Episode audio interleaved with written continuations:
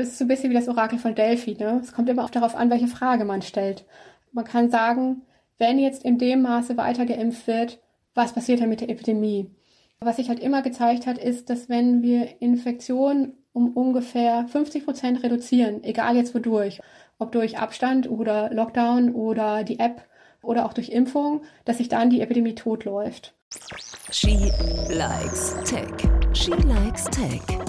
Der Tech-Podcast von NDR Info und Enjoy.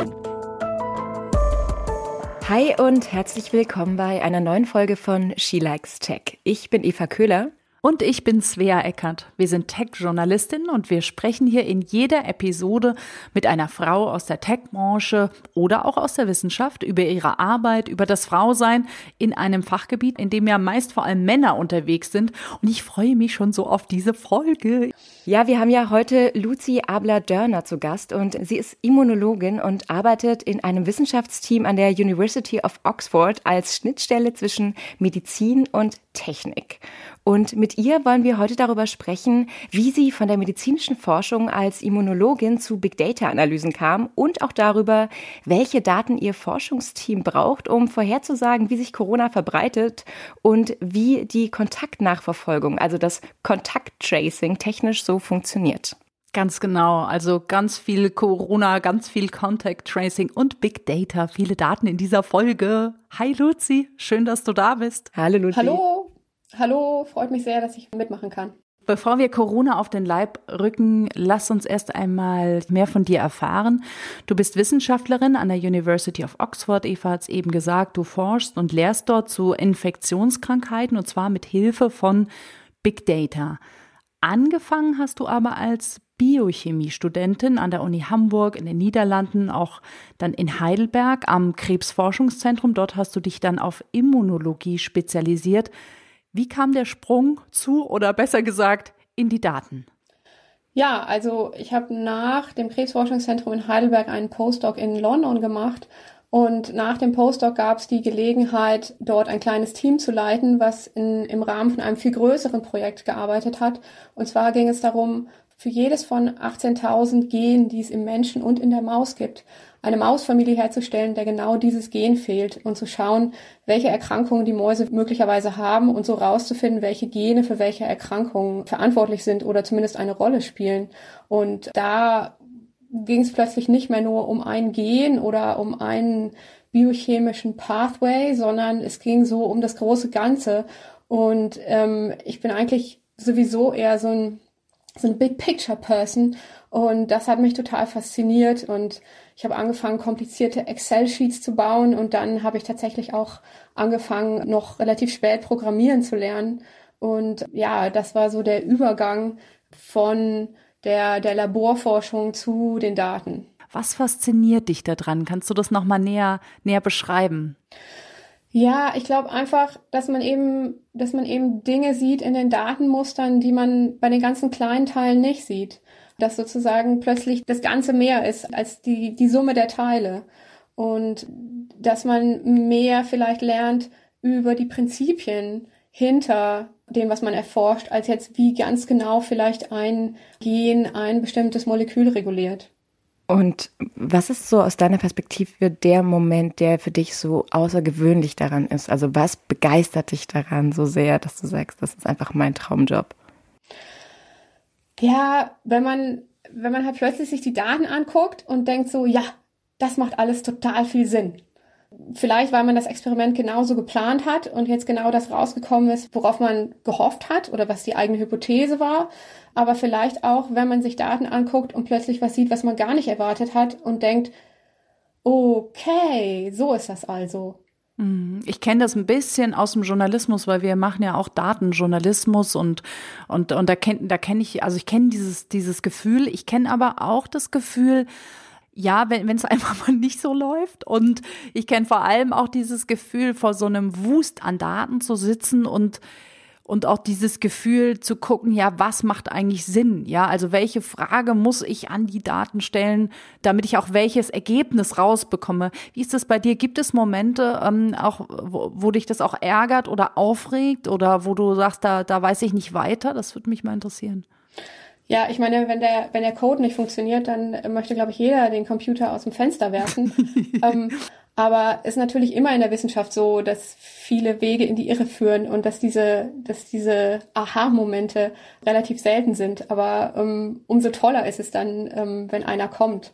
Also Wissenschaft ist jetzt, ist auch viel Frustration. Du hast ja in den letzten Jahren vor allem ganz viel in der HIV-Forschung gemacht, ne? Also nicht in Medikamente oder sowas, sondern tatsächlich, wie HIV in der Bevölkerung weitergegeben wird. Äh, zum Beispiel, also bei der HIV-Forschung, da geht es halt auch darum, wer steckt wen an und wo verbreitet sich das Virus am schnellsten, ist natürlich über sexuellen Kontakt und jetzt nicht über, über die Luft und so.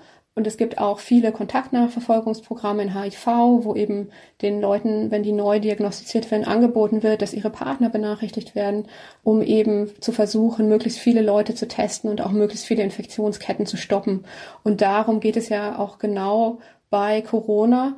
Und ein großer Teil dieser Arbeitsgruppe, in der ich arbeite, ist auch, dass wir versuchen, das mathematisch zu modellieren. Wir haben ein großes Modell für äh, HIV, äh, hat die Gruppe entwickelt in den letzten Jahren, wo sozusagen die HIV-Epidemie in Sambia seit 1900 ähm, simuliert wird mit Medikamenten und mit allem, mit Kontakten zwischen den einzelnen Leuten. Und ähm, ja, das haben wir auch jetzt umgebaut für Coronavirus und das sehr stark genutzt. Ich würde sagen, da gehen wir gleich in unserem, ich sag mal, Deep Dive nochmal näher und genauer drauf ein. Bevor wir aber dahin kommen. Lass uns doch einmal nochmal über dich und deine Arbeit sprechen und darüber, wie man in Oxford landet, nämlich an einer der ältesten und renommiertesten Universitäten der Welt. Und Svea hat das gestern nochmal nachgeschaut, bevor wir aufgezeichnet haben, dass in Oxford ja 55 Nobelpreisträger studiert haben. Und jetzt ist natürlich so die große Frage, wie kommt man denn dahin? Pure Brillanz. Ja, nee, eigentlich nicht. Also, wie das halt so läuft im Wissenschaftlerleben, ne? Man, man macht einen Postdoc, man schaut, was sich interessiert, man versucht natürlich in eine gute Gruppe zu kommen. Ich habe auch einen Mann und zwei Kinder, also wir brauchten auch irgendwie ähm, möglichst zwei Jobs in einer Stadt. Und äh, von allen Möglichkeiten und von allen Nichtmöglichkeiten ist dann, äh, ist dann am Ende Oxford übrig geblieben. Und wir haben natürlich großes Glück, dass wir an so einer, äh, an so einer guten Uni gelandet sind. Und es ist schon toll, wenn man sich auch auf dem Spielplatz ähm, über schwarze Löcher unterhalten kann. Aber ähm, ja, manchmal ist es auch anstrengend, sich über, auf dem Spielplatz über schwarze Löcher zu unterhalten. Ist schon sehr, eine, eine sehr universitär geprägte Stadt. Also ich freue mich auch darauf, dass, äh, wenn Corona vorbei ist, mal wieder nach London zu fahren und so ein bisschen Großstadt zu tanken. Wie nimmst du das wissenschaftliche Arbeiten wahr? Also, weil man stellt sich das äh, vielleicht in dem ersten Moment so geruhsam vor, man forscht da so gemütlich äh, im Elfenbeinturm irgendwie vor sich hin, aber das stimmt ja gar nicht. Also wissen ja alle, die sich mit Forschung beschäftigen, dass da, dass es da auch ganz viel um Projektgelder geht, um Paper geht, um Veröffentlichungen geht, um, um Mitarbeiter, Mitarbeiterinnen. Gibt es da auch einen Konkurrenzkampf und, und wie gehst du damit um? Ja, also es ist super stressig und vor allen Dingen, wenn in New York zufällig jemand das Gleiche macht und schneller ist, dann kann man sein Paper im Prinzip äh, in den Papierkorb stecken. Das ist, das ist schon unglaublich stressig, weil es auch nicht die nicht Garantie gibt, dass wenn man hart arbeitet, dass man äh, tatsächlich was erreicht. Ich glaube, so dieses geruhsame Forscherleben, das war wahrscheinlich das letzte Mal bei Rasmus von Rotterdam der Fall oder so. Also in der, in der modernen Wissenschaft, da ist schon dieser Konkurrenzkampf groß. Ist jetzt nicht nur negativ. Also es ist natürlich auch sozusagen dieses, dieses Streben, was rauszufinden und, und es richtig zu machen und das von anderen beurteilen zu lassen. Also das, das setzt auch sehr viele positive Energien frei. Aber wenn man es gerne ruhig hat, ist es sicher nicht der richtige Job. Jetzt ist es ja auch so, dass ähm, Wissenschaft je nach Lehrstuhl natürlich und je nach Fakultät sehr männerdominiert sein kann. Erste Frage wäre jetzt tatsächlich, wie ist es bei dir? Also bist du eher in so einem ähm, sehr 50-50-Team an Geschlechtern oder bist du von vielen Männern umgeben? Und wie ist das? Und welche, welche Rolle hat bisher dein Frausein für dich in deinem Job gespielt? Also als ich Studentin war, da habe ich mich mal mit dem Vertreter einer deutschen Stiftung unterhalten und der hat mir ins Gesicht gesagt, dass sie eigentlich ungern Frauen ähm, in die Promotionsförderung aufnehmen, weil die kriegen ja danach Kinder und dann war alles für die Katz. Unfassbar. Also das kann man, glaube ich, heute nicht mehr sagen. Ich habe dann auch ein Promotionsstipendium von einer anderen Stiftung gekriegt. Ähm, da waren also auch schon damals viele Leute nicht so unterwegs. Ich glaube, es ist leichter geworden, auch weil es mittlerweile viele Frauen gibt, die eben jetzt so ähm, in den 40ern, in den 50ern sind, die auch Frauen fördern, die selbst es geschafft haben, Familie und Beruf zu kombinieren. Ich habe eigentlich immer in Teams gearbeitet äh, wo das ungefähr halbe halbe war. In meinem letzten Job waren es mehr Frauen, jetzt sind es mehr Männer, aber es ist jetzt nicht so ein riesen Ungleichgewicht. Es ist, glaube ich, schon noch schwieriger, wenn man auch Familie haben will, jetzt wirklich Professor zu werden. Ich habe das für mich, glaube ich, für mich persönlich so ganz gut gelöst. Ich bin jetzt sozusagen so ein bisschen, ähm, ich bin kein Professor, ich bin, ich bin hier angestellte Wissenschaftlerin und ich, äh, ich habe sozusagen äh, viel, viel von dem Spaß des Wissenschaftlerseins und nicht den ganzen Stress, wo das Geld herkommt. Oder jedenfalls nur begrenzt. Hast du dich jemals davon einschränken lassen, dass so Menschen dann vor dir standen und gesagt haben, wir, wir wollen überhaupt gar keine Frauen, die werden schwanger, die werden dann einfach keine guten Wissenschaftlerinnen. Ähm, hat das jemals für dich eine Relevanz gehabt oder hast du da einfach drüber hinweggeguckt? Und gerade weil du ja solche Situationen hattest, wie, bist du damit umgegangen und wie würdest du in Zukunft damit umgehen? Und viele Fragen, welchen Tipp würdest du mitgeben unseren Hörerinnen, die vielleicht in einer ähnlichen Situation sind und denen genau das Gleiche gesagt wird? Du kannst es nicht, weil du bist eine Frau. Also mich hat das natürlich geärgert, aber ich habe eher so gedacht, so, na warte, euch zeige ich's. Sehr gut. Ähm, aber manchmal, ja, also man kriegt ja auch dumme Bemerkungen zu hören, die jetzt sich nicht darauf beziehen, ob man Frau ist oder, ähm, oder so. Ich glaube, generell muss man einfach mit solchen dummen Bemerkungen, darf man das sich nicht zu nahe kommen lassen.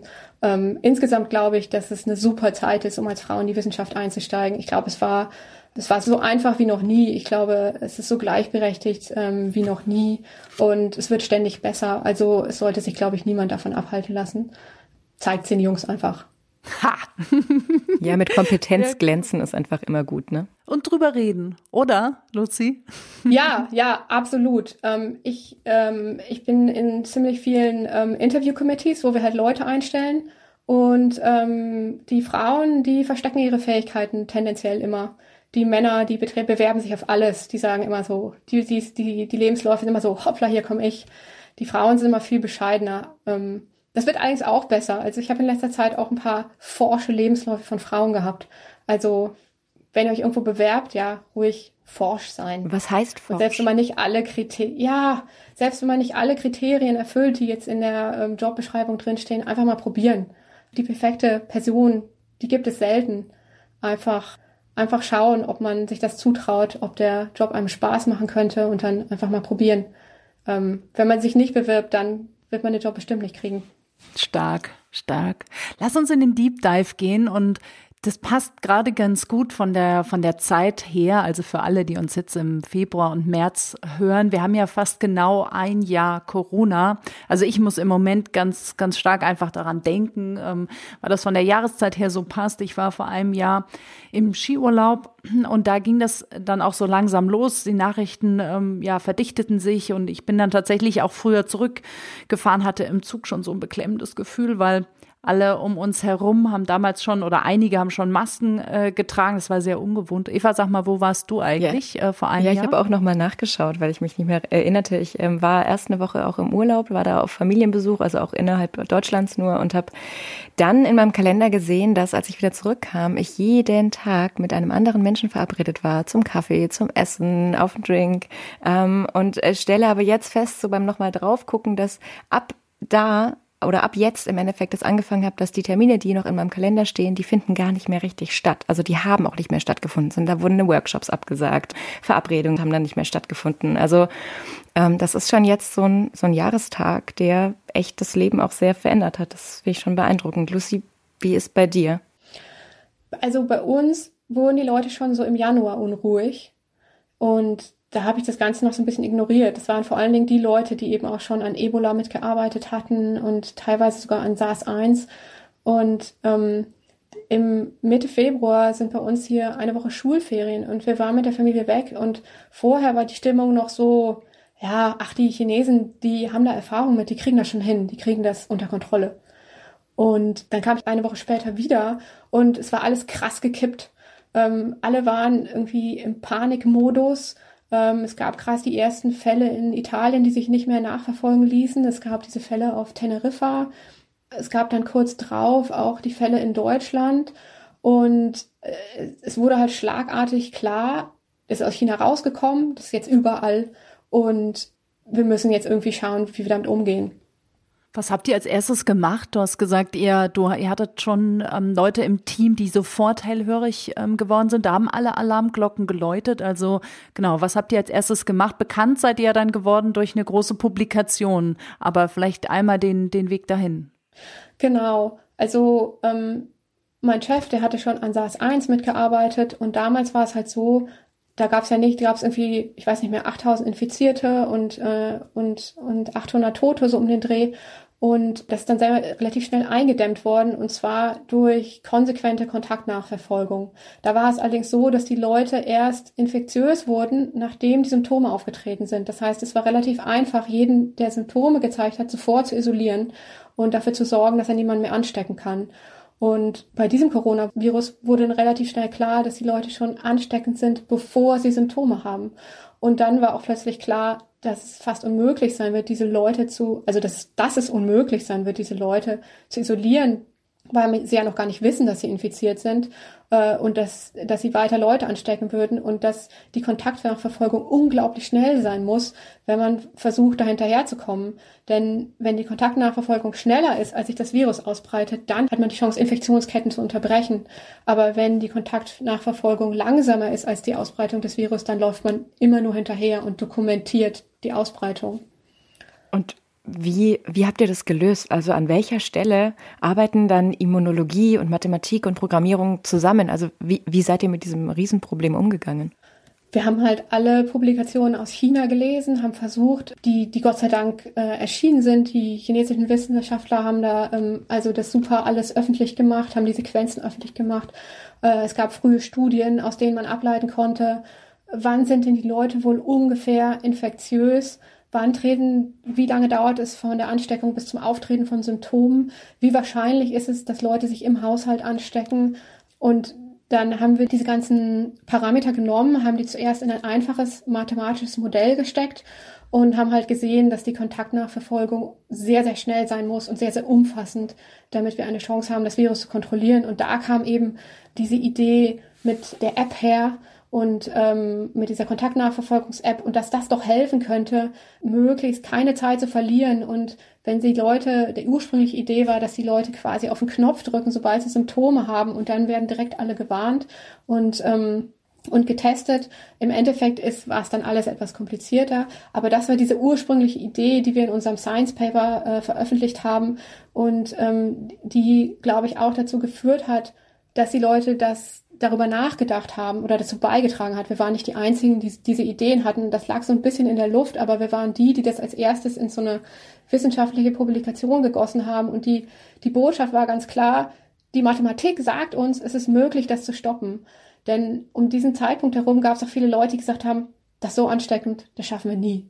Mhm. Das müssen wir einfach laufen lassen. Wir haben keine Chance.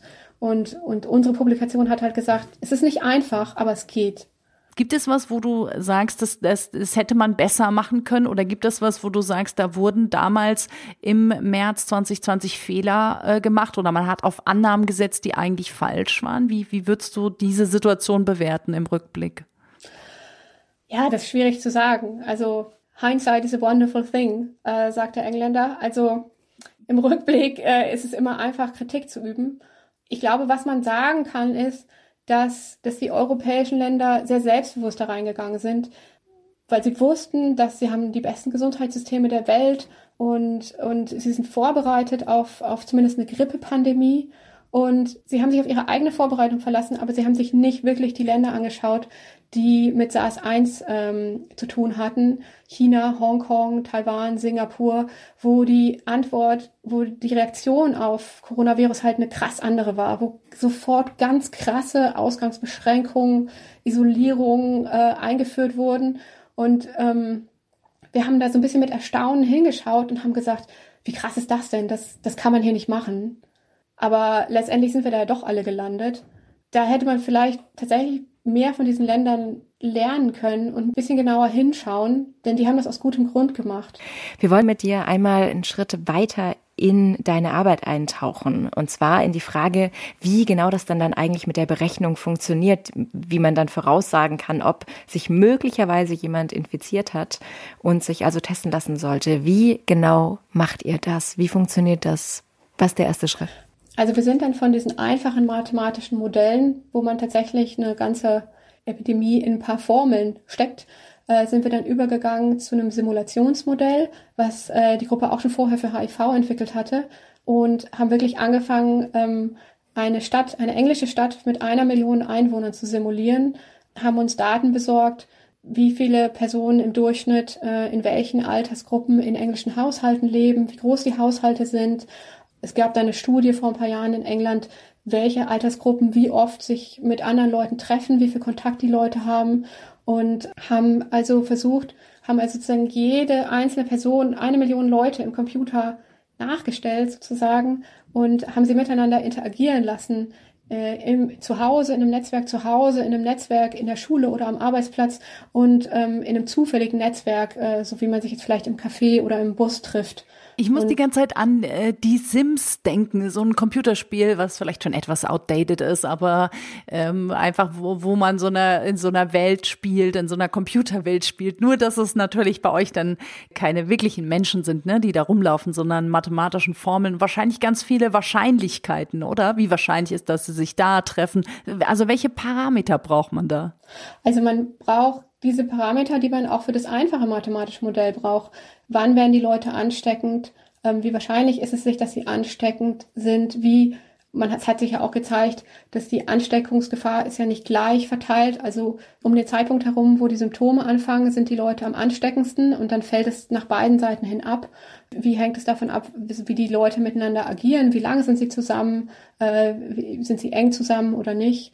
Im Prinzip diese ganzen Parameter, auf denen dann auch die Vermeidungsregeln beruhen. Also äh, Abstand halten, äh, nicht lange zusammen, nicht in geschlossenen Räumen. Das sind die gleichen Grundparameter, die zu diesen Verhaltensregeln geführt haben, die wir auch in unserem Modell benutzen. Sind Kinder weniger ansteckend, sind alte Leute mehr ansteckend, äh, stecken sie sich mehr an, kriegen Kinder das eben weniger.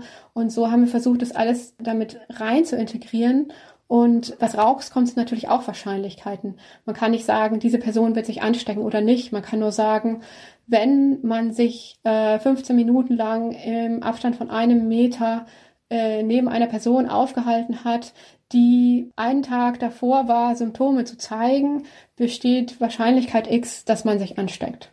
Ja, also es ist super spannend. Wie ich habe mich gerade gefragt, inwieweit ihr vorausgesehen habt, also mit was für Werten habt ihr gearbeitet bei der Frage, wie wahrscheinlich ist es, dass Leute angesteckt werden? Also seid ihr davon ausgegangen, dass jede Person zehn Leute ansteckt oder jede Person 15 Leute ansteckt? Also ihr seid mit null Wissen irgendwie da reingegangen.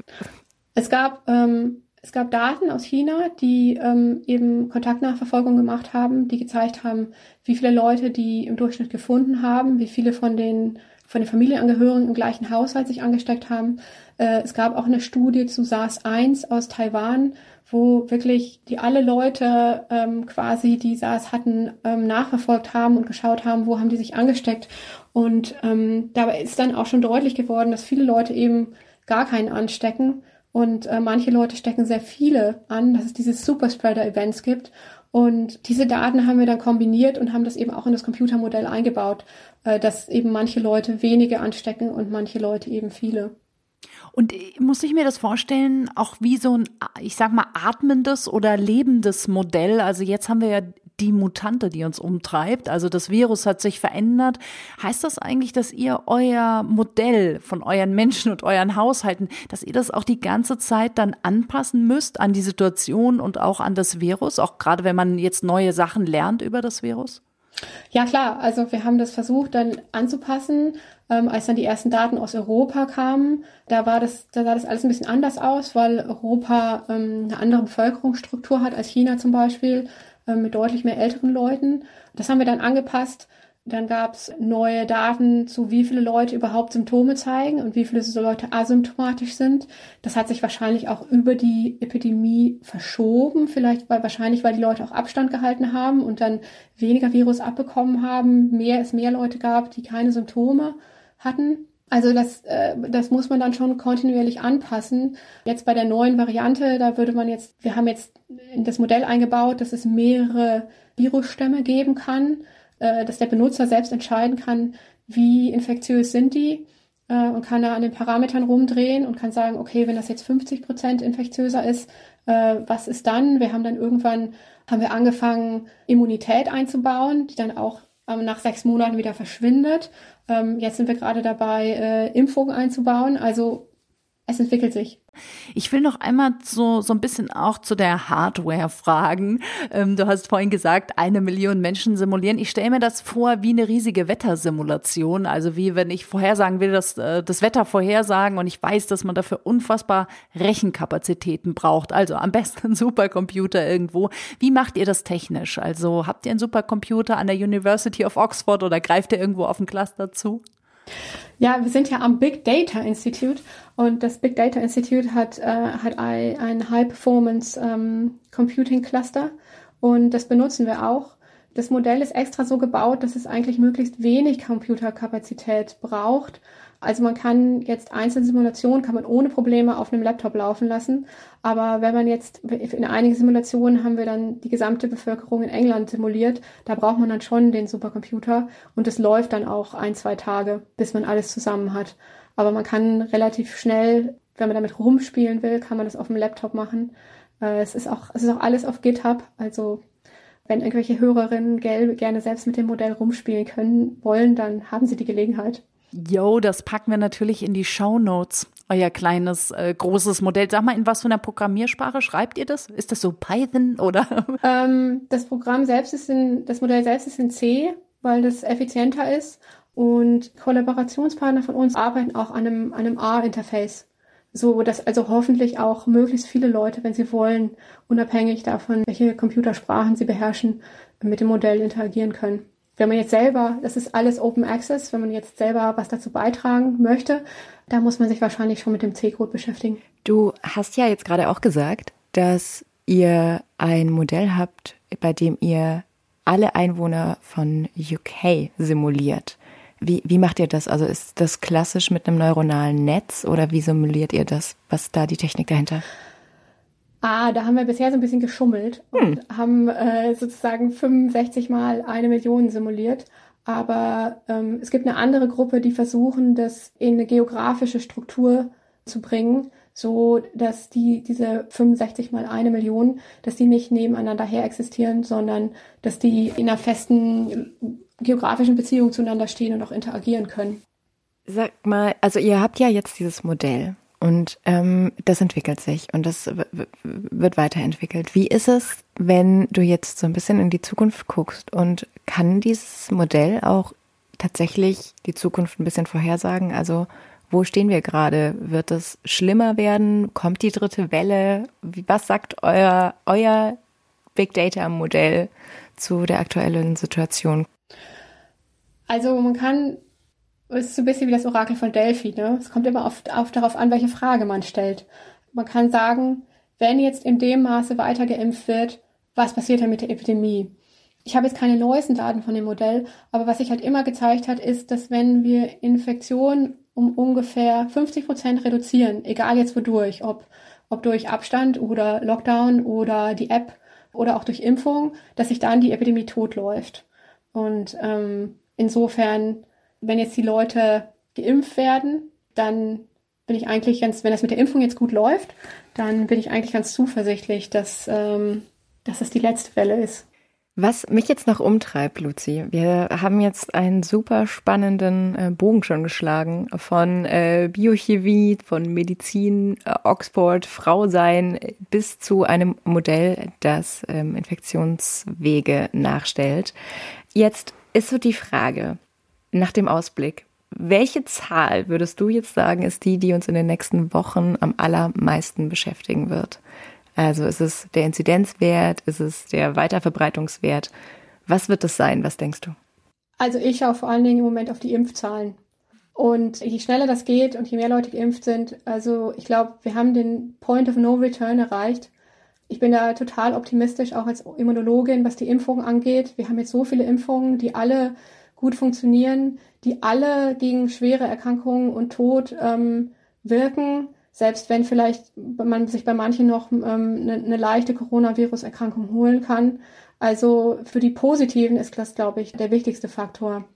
Was jetzt das Infektionsgeschehen angeht, letztes Jahr war es so, dass über weite Strecken die Todeszahlen die zuverlässigsten Zahlen waren, weil eben nicht alle ähm, Erkrankungen erfasst wurden. Über weite Strecken letztes Jahr war es so, dass man ungefähr sagen konnte, dass für, für jeden Verstorbenen es drei Wochen vorher 1000 Infizierte gab. Mittlerweile ist es wahrscheinlich ein bisschen weniger, weil wir auch medizinisch dazu gelernt haben. Was ich außer den Impfzahlen, was ich noch raten würde, ist anzuschauen, ist tatsächlich die lokale Inzidenz. Denn letztendlich, wenn man in Hamburg wohnt, ist es nicht so wichtig, wie viele Leute sich in München anstecken oder, oder in Berlin. Was jetzt sozusagen die persönlichen Entscheidungen gehe ich raus, treffe ich mich mit Freunden, mache ich das, diese, diese Abschätzungen, die wir alle noch dieses ganze Jahr über wahrscheinlich im Alltag werden treffen müssen, da würde ich auf den lokalen Inzidenzwert gucken. Da kann man jetzt, glaube ich, schwierig sagen, wenn er 50 ist, dann darf ich das machen, wenn ich 100 ist, dann kann ich das nicht mehr machen. Ich glaube, es ist mehr so ein, muss das sozusagen als relatives Maß sehen, wie sich die Epidemie im eigenen Umfeld äh, entwickelt und was, worauf ich besonders achten würde, sind plötzliche starke Anstiege ähm, das würde mir Sorgen machen. Da würde ich mich dann persönlich auch weiter zurückhalten, weil es dann eben sein kann, dass es da irgendwie ein Superspreading-Event gegeben hat oder einen Ausbruch äh, irgendwo ähm, am Arbeitsplatz oder wo auch immer. Ansonsten, der Frühling ist da. Dank Golfstrom blühen hier schon die Osterglocken und die Krokusse und äh, die Schneeglöckchen. Und es wird, äh, es wird bald wieder möglich sein, sich draußen zu treffen. Und für mich persönlich habe ich aus diesen ganzen Daten rauskondensiert, dass wenn man sich draußen trifft und äh, wenn man wenn man Abstand hält, dass man eigentlich ziemlich auf der sicheren Seite ist. Und darauf freue ich mich wirklich sehr in den nächsten Monaten, sobald es auch hier wieder erlaubt ist. Super. Vielen, vielen Dank dir für diese Einschätzung und für diesen Ausblick. Bevor wir dich jetzt verabschieden, haben wir noch eine Lieblingskategorie. Das ist nämlich der Pick der Woche. Das heißt, du darfst, wenn du möchtest, unseren HörerInnen eine deiner liebsten Apps, ein Buch, eine CD, ein, einen Song, es kann einfach alles sein. Irgendetwas, was dich in deinem Alltag ähm, beschäftigt, was dich weiterbringt, ähm, was dir deinen Alltag erleichtert.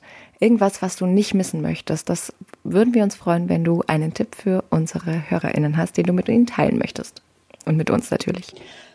Ja, ich habe jetzt tatsächlich einen Tipp, außer der Coronavirus-App natürlich. Ich habe ein Buch mitgebracht und das heißt ähm, Difficult Conversations, How to Discuss What Matters Most mhm. und ist vom Harvard Negotiation Project.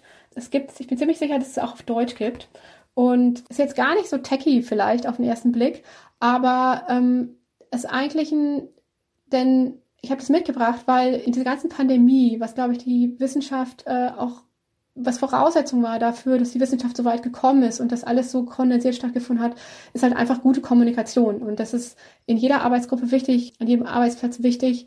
Und äh, damit auch alle wirklich äh, zusammenarbeiten und am selben Strang ziehen. Und wenn alle von zu Hause vom Computer so langsam verrückt werden. Und dieses Buch ähm, seziert so ein bisschen, was eigentlich in den Leuten abgeht, wenn, wenn sie vielleicht wenn man mit ihnen ein difficult conversation, ein schwieriges Gespräch hat. Und ich glaube, das, das hat mir sehr geholfen, auch ähm, Leute auf der Arbeit, auch im persönlichen Bereich sozusagen besser zu verstehen und eine gute Kommunikation, die ein produktives äh, Arbeiten ähm, ermöglicht, aufrechtzuerhalten. Oh, das klingt richtig, richtig gut. Ich habe es mal tatsächlich mal nachgeschlagen. Difficult Conversations, um, ähm, How to Discuss What Matters Most. Du hast es gesagt, bisschen lang, aber am Ende um, ähm, ist, ist der Titel klar. Vielleicht ja auch uh, für den Freundes- oder Bekanntenkreis, der, der sagt, Corona ist nicht so schlimm und am besten sollten wir uns morgen alle wieder hier drin zum Kaffee trinken treffen. Vielleicht auch dafür geeignet. Genau, genau, auf jeden Fall. Dann vielen, vielen Dank, liebe Luzi. Es war fantastisch, dass du da warst. Und ich glaube, wir sind fertig. Danke. Prima, hat mich sehr gefreut. Vielen Dank. Dann raus in den Frühling zu den Krokussen, du hast es gesagt. Und dann, ja, sind wir gespannt, was wir an Forschung und Projekten weiterhin von dir lesen und hören. Und ähm, bis bald. Tschüss. Bis bald. Tschüss. Ja, das war spannend, Eva. Ja, das war total spannend. Also ich habe mal wieder super viel gelernt und ich mochte sehr gerne diesen ähm, diesen Moment, der erklärte, ja, das ist irgendwie in C geschrieben und es ist in Python geschrieben und eigentlich soll jeder damit arbeiten können, weil unsere Simulation einfach öffentlich im Netz steht. Ähm, mochte ich, mochte ich sehr, weil es wieder zeigt, wie wichtig aus meiner Perspektive dieses, ja, diese wissenschaftliche, öffentliche Arbeit ist, weil du alles nachvollziehen kannst. Ich fand es super spannend. Ja, ich finde das beeindruckend, wie sehr sich das verändert hat, dass wir diese Computermodelle haben und, und du wirklich Vorhersagen treffen kannst, wie geht diese Pandemie weiter. Und was ich schön fand, war, dass sie ähm, nicht so pessimistisch war, wie wenn man jetzt äh, gerade im Moment die Medien äh, liest, dann könnte man wirklich meinen, man muss super pessimistisch sein. Aber ich finde, das hat sie ganz gut eingeordnet, ne? Mit dem, okay, wir haben in unseren Vorhersagen gesehen, ähm, dass wir 50 Prozent der Bevölkerung müssen wir durch irgendwelche Maßnahmen, sei es Impfen, ähm, sei, sei es Maske, müssen wir schützen, dann kommen wir in die richtige Richtung. Das fand ich nochmal ein ganz gutes Learning als Richtschnur. Und, und das war, also ich meine, wir, sie ist, wir sind jetzt in Folge 19. Also das heißt, wir haben mit 19 Frauen schon, schon aufgezeichnet und ausgestaltet. Und es kommt immer wieder dieses, ähm, dass Frauen in Lebensläufen und auch in Bewerbungen, in Anschreiben tendenziell eher tief stapeln. Fand ich auch wieder. Und ich fand es mutmachend, als sie gesagt hat, äh, nicht machen, mutig sein es gibt nicht die perfekte Stellenausschreibung für euch. Sehr mutmachend. Ja. Ja, sondern der Deal ist, bewirb dich, mache es, probier es aus, weil dass du es nicht kannst, kann jemand anders immer noch beschließen, aber wir müssen es eben nicht selber beschließen und das finde ich einen total guten Gedanken, den sie da hatte. Auf jeden Fall. Ja. Ich glaube, das war's, ja, oder? Ja, das war's für heute. Und wir sind sehr gespannt auf unsere nächste Folge. Und warte mal, Eva, aber bevor wir schließen, will ich mich noch mal gerne bedanken. Wir kriegen ja immer mal wieder Hörerinnen und Hörermails. Und wir haben wieder eine ganz schöne äh, Hörermail bekommen, jetzt gerade erst mit ganz vielen heißen Tipps, wen wir mal einladen sollen und was wir vielleicht in den Folgen besser machen sollen und was wir besprechen sollen. Und da auch noch mal wirklich den Shoutout an alle, die uns gerade hören. Schreibt uns genau solche Sachen an shelikestech.ndr.de. Eva und ich, wir freuen uns wie die Glückskekse über jede E-Mail. Ja, und wir lesen sie und wir ähm, äh, lieben all das Lob, das da reinkommt. Es macht wahnsinnig viel Spaß und wir sind natürlich auch sehr offen für Kritik und für ähm, Vorschläge. Also vielen, vielen Dank euch, dass ihr da seid und vergesst nicht, wenn euch unser Podcast gefällt, einfach auch euren Freunden und euren Bekannten Bescheid zu sagen. Und natürlich, wenn ihr die Folge gehört habt, klickt auf den Abo-Knopf. Dann bis zum nächsten Mal. Schön, dass ihr da wart. Tschüss. Tschüss. She Likes Tech. Der Tech-Podcast von NDR Info und Enjoy.